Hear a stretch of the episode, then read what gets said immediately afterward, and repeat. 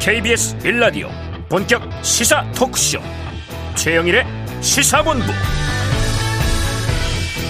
밤새 안녕하셨습니까? 최영일의 시사본부 시작합니다. 실로 엄청난 비였습니다. 뭐 80년 만에 폭우다. 몇 달치 강우가 하룻밤에 쏟아졌다.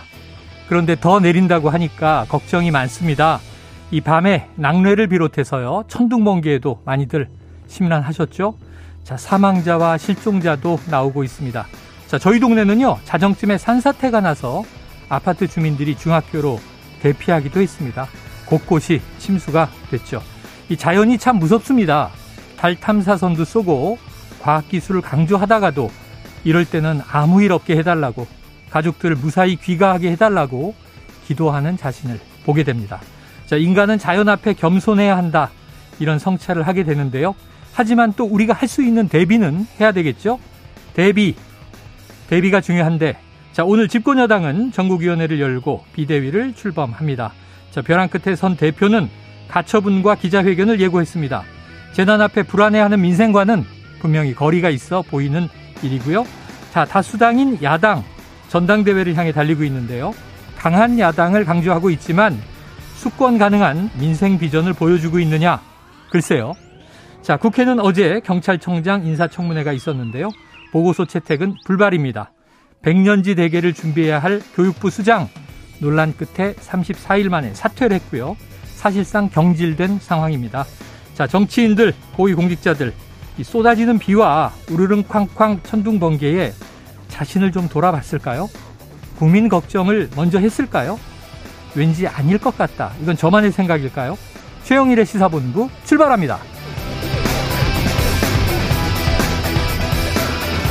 네, 1부에서는요, 오늘의 핵심 뉴스를 한입에 정리해드리는 한입뉴스 기다리고 있고요. 2부에서는 기상청을 연결해서 폭우의 원인과 향후 날씨 상황을 알아보겠습니다. 자, 10분 인터뷰에서는 조혜진 국민의힘 의원과 국민의힘 비대위 전환에 대한 이야기를 직접 들어보겠고요. 이어서 정치권 취재 뒷이야기를 들어보는 불사조 기자단 그리고 IT본부가 준비되어 있습니다. 자, 한 입에 쏙 들어가는 뉴스와 찰떡궁합 디저트송 신청 기다리고 있으니까요. 오늘 뉴스에 어울리는 노래가 있으면 문자 샵 9730으로 자유롭게 보내주시기 바랍니다. 오늘의 디저트송 선정되신 분께는요. 치킨 쿠폰 보내드리고 있고요. 많은 참여 부탁드리면서 짧은 문자는 50원, 긴 문자는 100원입니다.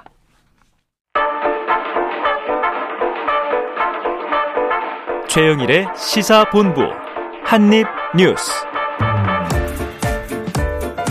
네, 어제 오후에도 이 두 분이 스튜디오에 좀 비 때문에 힘들게 오셨다 이런 얘기를 했는데 밤사이에는 더 엄청났던 것 같습니다. 한입뉴스 박정호 오마이뉴스 기자 헬마우스 임경빈 작가 나와 있습니다. 어서 오세요. 안녕하세요. 오늘은 좀 수월하게 오셨어요? 네, 뭐 저는 다행히 강남 쪽이 아니라 그래도 강 서쪽에 음. 좀 살고 있어가지고 네네네. 비 피해도 그나마 좀 적었고 교통 통제도 좀 많이 안 되는 상황에서 여의도까지는 아. 그나마 좀 괜찮았어요. 강서는 또 여의도하고 좀 음. 가까운 편이고 네. 임 작가님은요? 뭐 저는 이제 파주에서 나오다 보니까 뭐 아침에 워낙에 지하철이 또 불편이 많았다고 하더라고요. 네네. 그러다 보니까 이제 오히려 차를 끌고 나온 분들이 많아서 네. 서울 시내 교통은 더 많이 막혔던 것 같습니다. 네네. 아침에 출근 때문에 힘드셨던 분들 워낙 많더라고요. 야 어제 밤부터 뭐 저는 이제 이 사당동에 사는데 네. 동작구가 난리였어요. 아 그렇죠. 그리고 이제 네. 서초구, 강남구, 음. 뭐 침수도 침수고 이 저희 동네에서만 보니까 두 분이 돌아가셨어요. 아이고. 반지하 침수로 또 음. 가로수 정비 작업하다가 감전으로 추정되는 또 공무하던 분도 참변을 당하시고 이게 참 이게 참 대난리입니다. 네. 자 여기서 지금 뭐 전반적으로 박 기자님 네. 피해 상황은 어떻게 현재 나오고 있습니까? 네, 이 오늘 오전 11시 기준으로 중대본에서 발표한 사항을 보면 이제 사망자가 8명 집계가 되고 있고요. 네. 그러니까 오늘 아침보다 한 명 늘어났습니다. 그러네요. 실종은 6명, 또 부상 9명이 발생한 걸로 집계가 되고 있고 또 이재민도 이제 391명까지 늘어나 있는 네. 그런 모습을 볼 수가 있습니다. 알겠습니다. 지금 여기서 바로 좀 이 중대본 중앙재난안전대책본부를 연결해서 현재 상황과 대책을 들어보도록 하겠습니다. 어, 이 중앙재난안전대책본부 이충현 사무관을 연결해 보죠. 자, 이 사무관님 나와 계세요? 네, 안녕하십니까? 예, 예. 자, 앞서 잠깐 짚었지만 이 서울과 수도권 뭐 기록적인 폭우가 내렸는데요. 네. 이 중부 지방에 강한 비가 계속 내리고 있고 또 내린다고 하고 자, 현재까지 좀 비 피해 어떻게 집계되고 있습니까? 네, 인명피해는 조금 전 기자님께서 말씀해 주신 것처럼 사망 8분 기록되고 있고요. 네. 어, 실종 6분, 부상 9분입니다. 6시 기준 보고서와 비교해 보면 지금 사망자 한분 추가된 상황이고요. 아, 네. 그리고 이재민은 230세대 391분, 일시대 피자는 269세대 399분인데요. 이재민들 어 5세대 정도는 귀가를 하셨어요. 집으로 돌아가셨는데 음. 225세대 383분은 아직 서울, 인천, 경기 각 아. 곳에 있는 주민센터나 학교 체육관, 민박시설들 이용해서 아직 귀가하지 못하고 네, 계시는 상황이고요. 또 대피해 계신 분들이 계시고요. 그렇습니다. 일시 대피 하신 분들 같은 경우도 좀 많은데요. 서울이 아무래도 좀 많습니다. 146가구 207분인데 네. 인천이 3가구 5분, 경기도는 119가구 185분, 강원도 1가구 2분 이 정도인데 대부분 다 마찬가지로 주민센터나 중학교 주변에 있는 음. 중학교 아니면 주민복지관들 이용해서 대피하고 계십니다. 어, 사유시설 피해 내용을 좀 보면요. 네네. 주택이나 상가 침수 건이 상당히 많았습니다. 네네. 예, 서울은 684건 정도 됐고요. 그 다음에 인천 54건, 강원, 경기 순으로 되어 있습니다. 음. 어, 옹벽 붕괴도 많았고요. 토사 유출 여전히 역시 많았습니다. 아무래도 많은 비가 내리다 보니까 어, 집안이 약해지면서 이런 현상이 일어났고요. 농작물 침수도 5헥타르 가량 음, 집계가 되고 음. 있습니다. 이 밖에도 광원, 원, 아, 광주에서 원주 민자고속도로도 토사, 토사 유출이 있었고요. 음. 응급복구되고 있는 곳들도 많이 있습니다. 그리고, 어, 공공시설 같은 경우는 뭐 선로라든지 예. 용벽 개방, 뭐 사면 유실 이런 부분들인데 대부분 지금, 음, 복구 작업을 이어가고 있는 중입니다. 응급복구율 보면요. 네네. 모두 765건 기록되고 있는데 그 중에 650건, 다시 말해서 85% 정도는 복구에 어 거의 어 완료 작업을 하고 있는 중이다. 네, 하지만 네. 아직도 115건 정도는 추진 중에 있기 때문에 네. 이게 또 때에 따라서 또 어 건에 따라서 좀 복구가 늦어지는 것들도 네, 있기 네. 때문에 뭐 복구일만 볼 건 아니지만 그래도 최선을 다해서 정상화시키고 있는 상황이라고 말씀드리겠습니다. 그래요. 일단은 밤 사이에 이제 응급 복구도 하고 있고 무엇보다 좀 인명 구조가 제일 중요해 보이는데 안타까운 네. 사상자는 있습니다. 그렇습니다. 특히 이 서울 지역 보면요. 어젯밤에도 뭐 굉장하더라고요. 차량 침수 피해가 컸는데 네. 이게 하룻밤 에한 천여 대 이상 차량이 침수됐다고 해요. 좀이 네. 도로나 차량 침수 시 또 이게 대피가 필요할 텐데 좀 어떤 점에 유의해야 된다 이렇게 좀 국민들에게 말씀 주시겠습니까? 네, 일단 강우량이 많아지고 또 이런 상황에서 퇴근을 해야 되는데 어느 정도 예측이 되지 않겠습니까? 네네. 그 예측이 된다 그러면 일단 저지대 침수가 될 거라는 가정하에 우회도로 침수지 않는 도로를 좀 이용해서 가셨어야 되는데 음. 대부분 보면 차를 쭉 몰고 가다 보면 이게 또 앞, 꼬리 물고 꼬리 물고 가다 보면 마음대로 빠질 수도 없고 그렇습니다. 결국은 예, 갇히는 상황에서 이제 침수 피해를 당하는 거거든요. 네.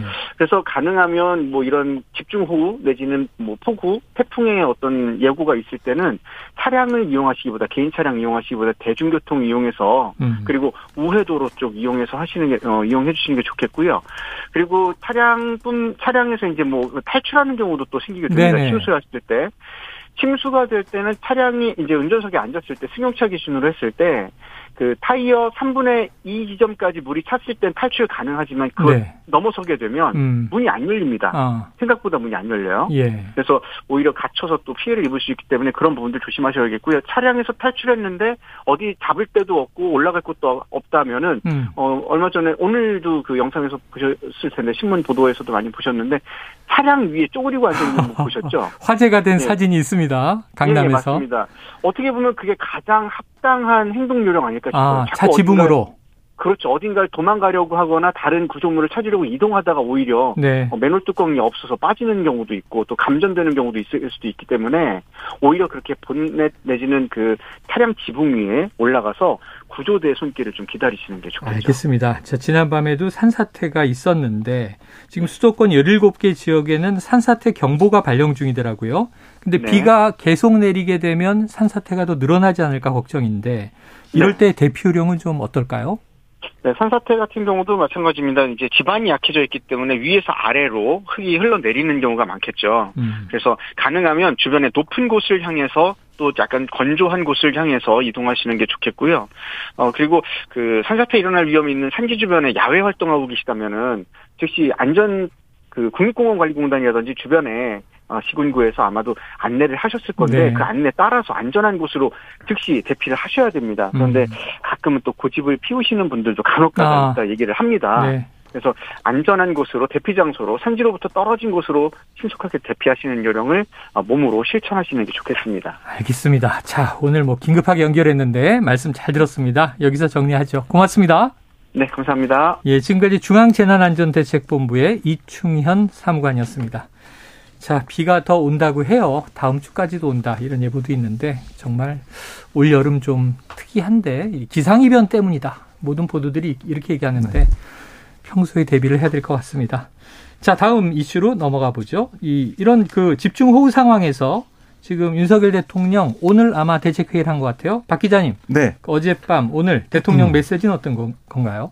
네, 사실 원래 이제 어제 밤에 폭우가 계속 이어져 가지고요. 윤석열 대통령이 이제 광화문 예, 정부 서울 청사로 나와서 네네. 대응 상황을 좀 살펴보고 지시를 할 예정으로 뭐 음. 경호도 좀 알아보고 했었는데 네네. 아시겠지만 서초구 지역에 네네. 비가 많이 왔습니다. 아, 침수가 되고 많이 왔죠. 네, 도로도 막히는 상황이 됐고 그래서 헬기 이동까지 고려해봤는데 음. 헬기로 이동하게 되면 주민도 불편을 네네. 야기할 수가 있다. 뭐 이런 얘기가 있어서 그거는 아, 접었다라고 하고 결국에는 이 전화로 한덕수 국무총리와 아, 또 오세훈 서울시장 등과 긴밀하게 소통하면서 보고를 받고 지시를 내렸다. 음. 이런 게이 대통령실의 설명이고요. 밤 사이에는 자택에서 그렇습니다. 전화 보고를 받고 지시를 내렸다. 네, 그래서 이 대통령실이 시간까지 얘기했어요. 어제 오후 9시부터 오늘 새벽 3시까지 실시간으로 보고받고 지침을 내렸고 지시를 내렸고 오늘 새벽 6시부터 다시 보고를 받았다.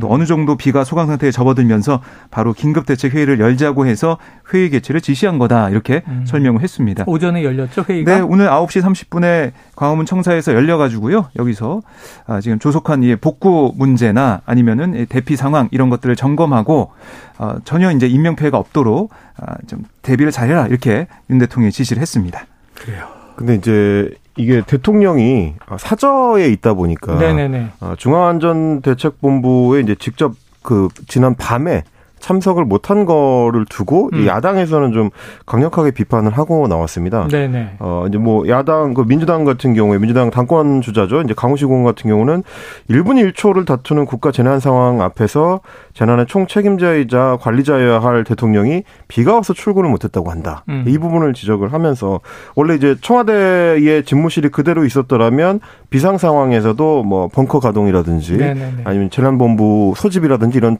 쪽에서 이제 훨씬 용이했을 텐데 청와대 내에서 보통 다 움직이게 되죠. 가능하니까요. 이제 시스템이 이제 다 갖춰져 네. 있고요. 이제 그런 부분에 있어서 약점을 드러낸 거 아니냐. 어, 이런 부분을 지금 이제 야당에서는 지적을 하고 있습니다. 음. 이게 사실 이제 지난 밤에 오세훈 서울시장 같은 경우는 출근을 했다가 밤 9시 30분에서 이제 10시 사이에 다시 서울시청으로 어, 출근했거든요. 퇴근했다가 다시 예, 돌아오는 그게 있었기 때문에 조금 더 대비되는 효과가 좀 나타났던 것 같아요. 그러다 어. 보니까 대통령이 전화로 지시를 하는 게 뭐 이게 폭우 상황이면은 그나마 전화라도 돼서 다행인데 음. 더 심각한 국가 재난 상황에서는 이걸 작동시킬 수 있겠느냐 네네. 이런 걱정들이 이제 일각에서 나오는 것 같습니다. 자, 뭐 이제 대통령실 용산 이전 또 음. 현재까지는 사저에서 출퇴근 이게 처음 있는 일이다 보니까 음. 이 재난 상황에서 이런 또 문제들이 체크가 됩니다. 네, 대통령실에서 다시 또 입장을 내놨는데요. 네. 그러니까 이게 대통령이 현장을 찾지 않은 이유, 그러니까 광화문에 있는 중앙재난안전대책본부 찾지 않은 이유가 이게 서초동 자택 주변 도로 침수 탓이냐 이렇게 음, 기자들이 물어봤더니 네. 그건 아니고 현장 대처가 우선이었다는 판단이었다. 이렇게 또 설명을 했어요. 음. 그러니까 이 현장 대처 역량을 약화시킬 수 있다. 우려, 어, 우려, 어, 그 왜냐면은 윤 대통령이 가게 되면은 뭐 의전이나 음. 여러 이제 보고를 해야 되기 때문에 오히려 현장에 잘 대처하지 못하는 상황을 만들 수가 있다. 그런 걸 염려했다. 이렇게 또 설명을 다시 했습니다. 그래요. 그러면서 대통령실은 대통령이 있는 곳이 곧 상황실이다. 이렇게 이야기를 했는데 그래요. 그 중요한 건 뭐이 음. 장소보다도 이 정말 해야 할 일을 제대로 음. 했는가 음. 이 문제가 아닌가 싶어요. 물론 이제 대통령실의 그런 설명이 일리가 없는 건 아닌데 아, 반면에 이제 오세훈 시장 같은 경우는 어제 밤부터 이제 계속해서 오늘 아침까지 어제 밤에 네. 저희 아파트 위에 아파트에 산사태가 나서 음. 산 꼭대기 아파트에 있는 주민들이 백실동 주민들이 사당동인데요. 동작 중학교로 대피를 했어요. 자정 무렵에. 근데 이제 그 늦은 시간인데 한 10시 전후 뭐 오세훈 시장은 음. 현장에 왔더라고요. 그렇습니다. 오늘 아침에도 이제 지하철 현장이나 이런 것들을 찾기도 했었고요. 네. 뭐 이제 성동구청장 내놨던데. 네? 사과도 내놨더라고요. 아 그렇습니다. 네, 네, 네. 뭐 그런 행보라든지 뭐 성동구청장 정원호 성동구청장 같은 경우도 어젯밤부터 이제 음. 어, 물이 넘치려고 하는 하천 지역을 이제 직접 가서 이제 본다든지 이런 것들이 SNS에서 화제가 됐는데 어, 이렇게 현장을 점검하고 지시할 수 있는 거는 또 다른 측면이 또 있기 네, 네. 때문에 뭐 그 부분을 지적하는 것도 일리가 없는 것은 아니다. 그래요. 이런 정도는 가능할 것 같습니다. 대통령도 있고 총리도 있고 지금 이제 재난에 대응해야 또 행안부 장관도 있고 그렇습니다. 그리고 또 지자체장들도 있는데 박 기자님 지금 성동구청장 얘기를 잠깐 해서 네. 지금 오늘 보도를 보니까 뭐 어디 구청장은 SNS를 하고 어디 구청장은 현장을 뛰었다. 네. 무슨 얘기예요? 그러니까 어제 밤에 그러니까 박강수 서울 마포구청장이 SNS에 사진과 글을 올렸어요. 음. 어떤 사진이냐면 지역 식당에 들러서 식사를 하는 그런 사진을 올렸습니다. 네네. 늦게까지 일하고 너무 배고파서 직원들과 함께 했다라고 얘기를 하고 있는데요. 아. 전집에서 식사하고 있다. 맛있는 찌개에 전까지 꿀맛이다. 이런 글과 함께 네. 사진 여러 장을 게시했습니다. 음식 사진하고 뭐 자신이 음식을 먹는 사진 이런 걸 올렸는데 바로 비판 댓글이 달렸어요. 뭐 지금 밥이 넘어가냐? 음. 폭우로 피해를 입고 있고 인명 피해도 났던 그런 시간인데 밥이 넘어가냐 이런 지적이 나오고 있고요. 그래서 결국 이 사진이 삭제가 됐고 오늘 새벽에 도로 땅 꺼짐 현장 방문 사진이 대신 또 올라왔습니다. 음. 아, 그런데 뭐 계속해서 누리꾼들이 이 SNS에 찾아가서 좀 비판 댓글을 계속 달고 있는 그런 네. 상황입니다. 박광수 구청장 같은 경우는 그러다 보니까 이제 소위 이제 전 먹는 사진 네. 밑에 이제 지워지기 전에 댓글들이 많이 달렸는데 어.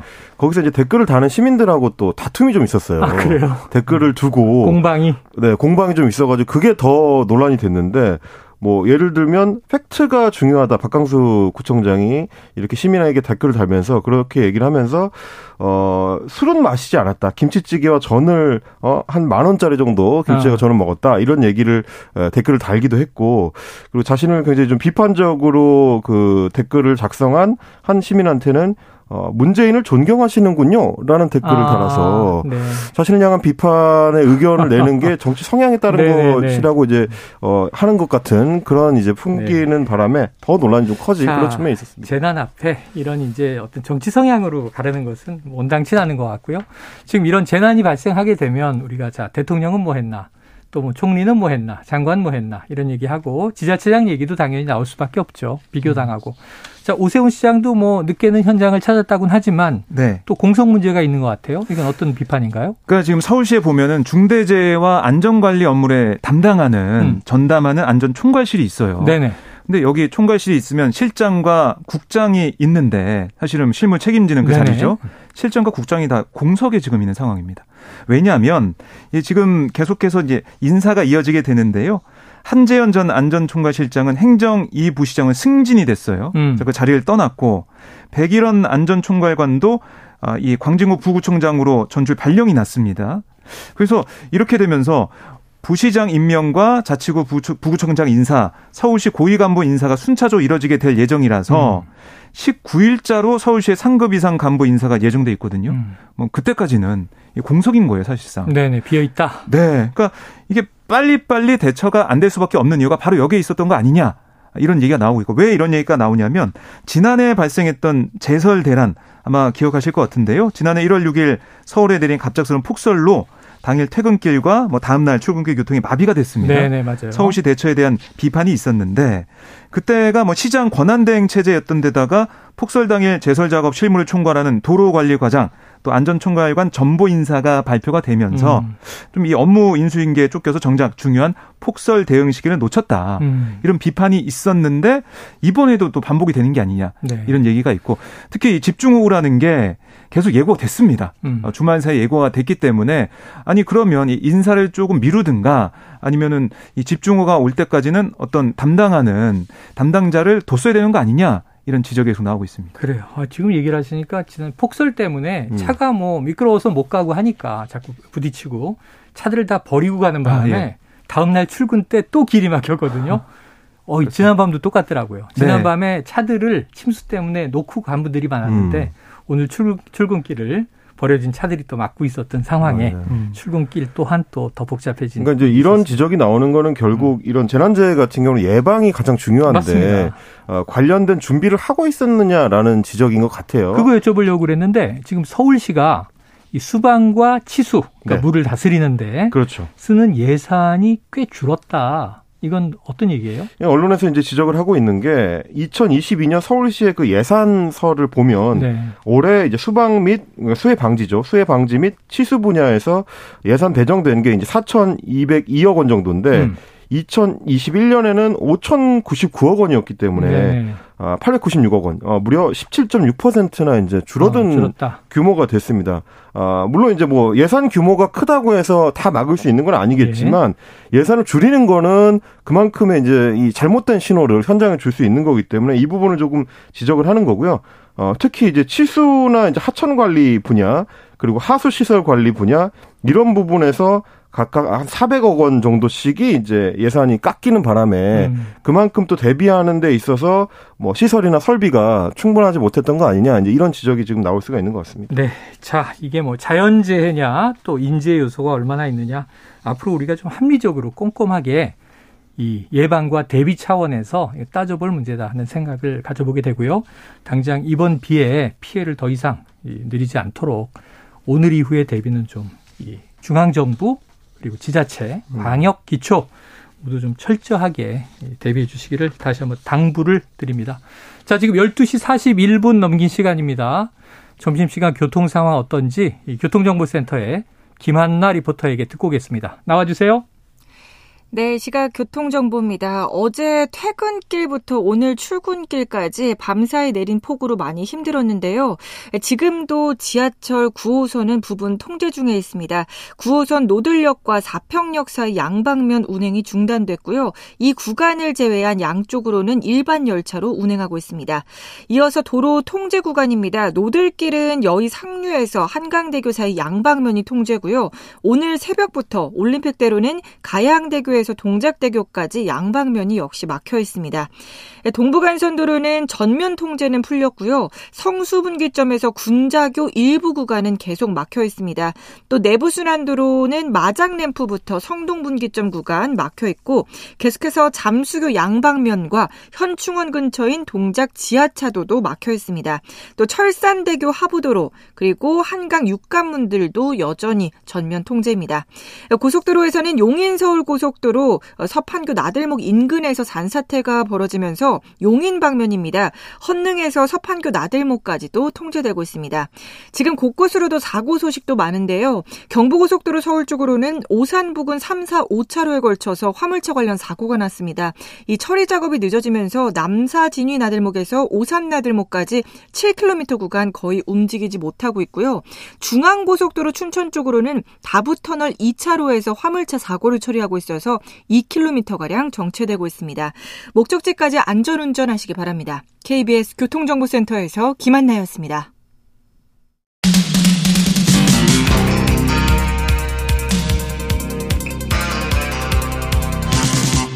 최영일의 시사본부. 그래서 오늘 오전에 뉴스들을 쭉 보다가 이런 게 궁금해졌어요. 오늘 원래는 윤석열 정부의 첫 주택 정책이 발표 예정이었다. 네. 근데 집중호우 때문에 일단은 연기한다, 취소한다. 네. 그래서 어, 비가 오니까 주택 정책 발표를 미루네 이런 음. 생각을 했어요 정부가. 국민의힘은 오늘 전국위원회가 열렸습니까? 네, 오늘 전국회가 열려가지고요. 비대위 전환이 확정이 됐습니다. 아, 확정됐어요? 그렇습니다. 어. 오늘 이 ARS 투표가 있었어요. 전국위가 아, 오전에 했군요. 진행을 했는데요. 음. 어, 위원 정수 700 7명 가운데 509명이 투표에 참여했고 의결 정족수 과반이 넘는 457명이 찬성 투표를 했습니다. 반대는 52표였는데 이 비대면 방식으로 표결을 진행해서 비대위 전환이 확정이 됐고 그러니까 이게 이 직무대행 겸 원내대표 지금 권성동 음. 직무대행이 비대위원장을 지명할 수 있느냐 없느냐 이 네네. 문제를 이제 치유하는 과정이었거든요. 예. 이게 치유가 됐기 때문에 비대위 전환 후 간다라고 보시면 되겠고 오늘 오후 2시에 또 이제 화상으로 열리는 의원총회가 예정돼 있습니다. 네네. 여기서 권성동 이 대행이 비대위원장을 지명합니다. 음. 그래서 거기서 의총에서 추인을 받고 그걸 가지고 오늘 오후 3시 30분에 다시 전국에 열려요. 네. 거기서 이 비대위원장 임명안을 의결해서 어떻게 보면 오늘 안에 속전속결로 비대위 체제 전환이 마무리될 가능성이 큰 네. 상황입니다. 그 예정대로 이건 막 쭉쭉 가는데 그렇습니다. 일단은 뭐 이 주호영 비대위 네. 위원장이 오늘부로는 이제 확실하게 좀 지명이 돼서 임명될 것 같고 그러면 이제 이 주호영 비대위원장이 또 비대위원들을 지명하거나 이제 추대하는 방식으로 가겠죠. 네. 그럼 이번 주에 비대위는 출범하겠네요. 지금 뭐 예측하기로는 12일쯤이면은 비대위원 구성까지 이제 마무리하고 네네. 예, 공식 출범할 수 있을 걸로 지금 음. 기대를 하고 있습니다. 이거는 사실 이제 지난주부터 계속 그 전망이 나왔던 내용이라서 네. 아, 크게 달라질 것 같지는 않고요. 나오는 얘기들 종합해 보면 아마 조호영 비대위원장 같은 경우는 비대위원회 대체적인 구성도 어, 마무리를 하고 있는 네. 걸로 지금 보이는 상황이라서 속도가 죽을 것 같지는 않습니다. 그러면 이제 반대로 마찬가지로 이준석 대표 쪽에서도 예, 충돌하는 속도를 이제 죽이지 않을 걸로 이제 보이기 때문에 어, 곧바로 아마 절차적 정당성을 지적을 하면서 어, 효력정지 가처분 신청을 내게 될 걸로 보입니다. 그 전에도 음. 전국에서 가결이 되면 곧바로 이제 가처분 신청하겠다고 공언을 해왔었기 때문에 네네. 어, 이제 이준석 대표도 가처분 신청을 내고 음. 그 이제 국배아세라고 이제 국민의힘을 바로 세우는 모임, 네네. 어, 지금 이준석 대표를 이제 지지하는 청년들의 모임 쪽에서도 이제 가처분 신청을 낼 가능성이 있어서 예, 비대위원회가 출범을 하더라도 예, 국민의힘 내에 어떤 갈등 상황이 급하게 금방 정리되지는 않을 것 같다 이렇게 좀 정망할 수 있을 것 같습니다. 그러다 보니까 이제 서병수 전국위 의장이 가처분을 예고한 이준석 대표에게 좀 자제를 당부하기도 하고요. 음. 성공후사해야 된다. 그리고 또 이제 그동안 뭐 이준석 대표 측이라고 좀 알려졌던 정미경 최고위원 등 사퇴하면서 음. 이제는 멈춰야 할 때 뭐 이런 얘기도 하고 네. 했는데 하지만 격돌은 멈추지 않을 것 같다. 어제 이제 일제히 사퇴들이 나왔습니다. 네네. 정미경 이제는 전 최고위원인데 네. 정미경 최고위원도 이제 사퇴를 하면서 이준석 대표한테 멈춰야 한다고 조언을 했고요. 음. 어, 홍준표 대구시장 같은 경우도 그동안에는 이제 꾸준하게 이준석 대표한테 조언을 해주는 역할을 음. 해왔는데 지난 주말을 기점으로 해서 이준석 대표 이제 그만해야 된다 음. 이렇게 얘기를 했고 어 그리고 이제 한기호 사무총장 같은 네네. 경우도 임명 과정에서부터 이제 이준석 대표 가 굉장히 좀 강하게 밀었었던 소위 이제 친 이준석계의 대표적인 인물인데 음. 한기호 사무총장도 이제 사퇴를 했고요. 물론 이 분들이 비대위가 성립이 되면 자동으로 사임을 하게 돼 있는 구조인데도 불구하고 예. 굳이 전국위원회가 열리기 전날에 사임을 하는 거는 이준석 대표를 향한 메시지의 측면이 있거든요. 그럼에도 불구하고 이준석 대표 입장에서 선택지가 많지가 않아서 아, 이런 것들을 설득되기는 좀 어려울 것 같습니다. 그래요. 자, 가처분 신청 여부를 좀 지켜보고 또 말씀하신 대로 김용태 최고위원은 오후 2시에 기자회견을 예고했어요. 네. 가처분 신청서를 받았다. 그리고 또 지금 뭐 예정된 바로는 오는 주말에 이준석 대표가 기자회견을 네. 예고하고 있죠. 13일로. 그렇습니다. 한번 지켜보도록 하는데 자, 국민의힘 의원이 최근 윤석열 대통령의 지지율 하락 원인 중에 하나가 여론조사 기관의 정치 성향이다. 이런 얘기를 했는데 아니 이거 어떤 얘기가 어떻게 나온 겁니까? 네, 그러니까 윤핵관으로 꼽히는 이철규 의원이 오늘 한 라디오, 라디오에 나와가지고 네. 이 윤석열 대통령 지지율 폭락한 원인 뭐 여기에 대한 얘기를 좀 했는데요. 음. 뭐 당내 분란과 전 정부 적폐를 청산하지 않고 있는 거 음. 이게 좀 지지율 폭락의 원인으로 꼽히고 있다 이 얘기를 했고 네. 또 말씀하신 것처럼 여론조사 기관의 정치 성향도 지적을 했습니다. 그러니까 정부 힘을 빼서 일을 못하게 하는 그런 환경이 만들어지고 있다. 어. 또 그런 환경을 조성하는 분들이 분명히 있다라고 얘기를 했고 여론조사 기관에서 조사하는 설문을 봤는데 그분들이 하는 것을 전부 다 뭐 부정적으로 평가하기는 어렵지만 그분들의 면면을 보면 어떤 성향을 가진 분들인지 전부 다 알 수 있지 않나. 이렇게 지적을 했어요. 그러니까 이 의원 같은 경우는 지난 대선에서 선대본 조직본부장으로 여론조사 분석 대응 전략 업무를 맡았는데 네. 뭐 그런 과정을 쭉 보면서 이런 판단을 내린 걸로 보이고요. 음. 그다음에 이 적폐청산 얘기 이, 게 뭐냐면 역대 정권은 정부 출범 초에 지난 정부의 잘못된 이 부분을 단죄하면서 적폐청산 이름으로 사법 처리했는데 지난 1년간 여러 가지 적폐에 처리할 게 있었는데 여기에 대해서 제대로 되지 않고 있어서 음. 여기에 대한 지지자들의 불만이 상당히 많다. 제가 현장에서 듣고 있다. 라는 얘기를 했어요. 그러니까 지금 음 어떻게 보면은 전 정부에 대한 좀 강한 뭐 사정정국이나 아니면 적폐청사 이런 게 좀 있어야 되는데 그게 없었던 부분이 오히려 지지자들 실망시킨 부분이 된다라고 분석을 하고 있는 겁니다. 네. 이철규 의원의 분석 내용을 보면 이게 진심이라면 정말 걱정이 되는 대목들이 음. 좀 많이 있습니다. 말하자면 이철규 의원은 지금보다 더 지금의 방향성을 강화해서 정부가 드라이브를 걸어야 된다는 의미거든요. 네네. 사정 정국을 더 이제 강하게 해야. 지지층들이 만족해서 이제 지지율에도 도움이 될 수 있다라는 측면이 하나고 어, 초기에 대통령실이나 대통령도 비슷한 인식을 가져왔던 게 지금 지지율이 떨어지는 데 있어서는 언론에 문제가 있다라고 이야기를 한다든지 혹은 뭐 여론조사 지표를 고, 그대로 이제 일희일비하지 않겠다라고 했었던 태도의 강화 버전이란 말이죠. 음. 심지어 이철, 이철규 의원 같은 경우는 여론조사 기관에서 조사하는 사람들의 성향이 문제다. 음. 이렇게까지 얘기를 하고 있는데 문제는 뭐냐면 지금 여론조사 결과로 20%대의 지지율이 나오고 있는 거는 한두 개 여론조사가 아니고 거의 모든 주요 정기적 여론조사에서 다 나오고 있는 거라서 네. 뭐 리얼미터, 뭐 KSY, 갤러, MBS 다 비슷비슷하게 지금 나오고 있거든요.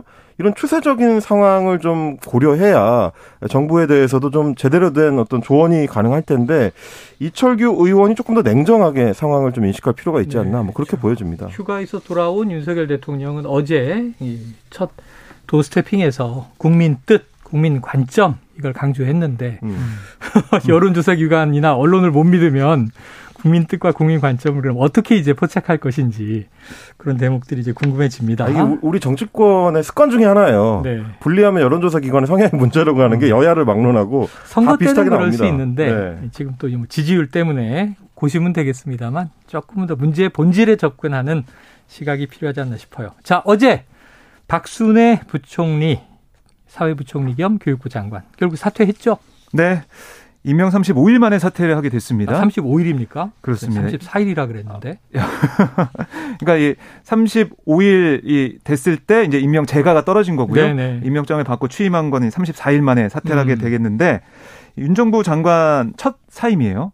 그리고 이렇게 낙마하게 된 건 다섯 번째가 되는데 네. 특히 사실 우리가 관심을 가져야 될 부분은 교육부총리, 그러니까 사회부총리 경 교육부 장관 이렇게 되면서 세 번째 후보자가 지명이 돼야 되는 상황까지 왔다는 아, 겁니다. 그러네요. 어제 박 부총리는 제가 받은 교육의 혜택을 국민께 되돌려드리고 싶다는 마음으로 달리하자 많이 부족했다. 학제 개편 등 모든 논란 책임은 저에게 있으며 제 불찰이다라고 아, 기자회견장을 떠났는데 어제도 좀 아쉬웠던 부분은 기자들 질문을 받지 않더라고요. 음. 이런 부분 끝까지 좀 소통이 안 되는 부분 여기에 대한 지적도 나오기도 했습니다. 네. 그리고 오늘 교육부 차관이 얘기한 거 들어보면 만 5세 초등학교 입학 이 정책은 사실상 추진이 어렵다는 얘기했기 때문에 이 정책이 연말까지 뭐 검토되거나 이러지 않을 걸로 예상이 됩니다. 사실상 폐기다. 자 그리고 또 이제 뭐 외고는 폐지, 음. 자사고는 유지. 네. 이것도 어떻게 될지 지켜봐야 될 것 같아요. 그렇습니다. 자, 이 사회부총리 겸 교육부 장관 다시 공석이 됐습니다. 지금 뭐 민주당 전당대회 과정에서 여러 가지 얘기들이 나오고 있는데 이른바 또 당헌 개정 문제도 있고요. 그리고 또 한 가지 이제 오늘 사면위원회가 열리죠 오후에. 그렇습니다. 네. 네 사면에 과연 이제 이명박 전 대통령이나 뭐 네. 김경수 전 경남지사가 포함될 건지 이것도 지켜보고 내일 전해드리도록 하겠습니다. 자 오늘 한입뉴스 여기서 정리하죠. 박정호 기자, 임경민 작가 수고하셨습니다. 고맙습니다. 자 오늘의 디저트송은요. 어, 청취자 김미경님. 자 폭우 피해 소식이 많은 오늘이지만 수능이 100일 남은 어, 날이기도 합니다. 수능 보는 모든 수험생들 힘내세요. 이승열의 나라 신청합니다. 자, 그래요. 김예관님, 오늘 방송 끝나기 전까지 샵 9730으로 이 휴대폰 번호를 좀 남겨주세요. 저희가 치킨 쿠폰 보내드려야 되고요. 자, 노래 듣고 입으로 돌아옵니다.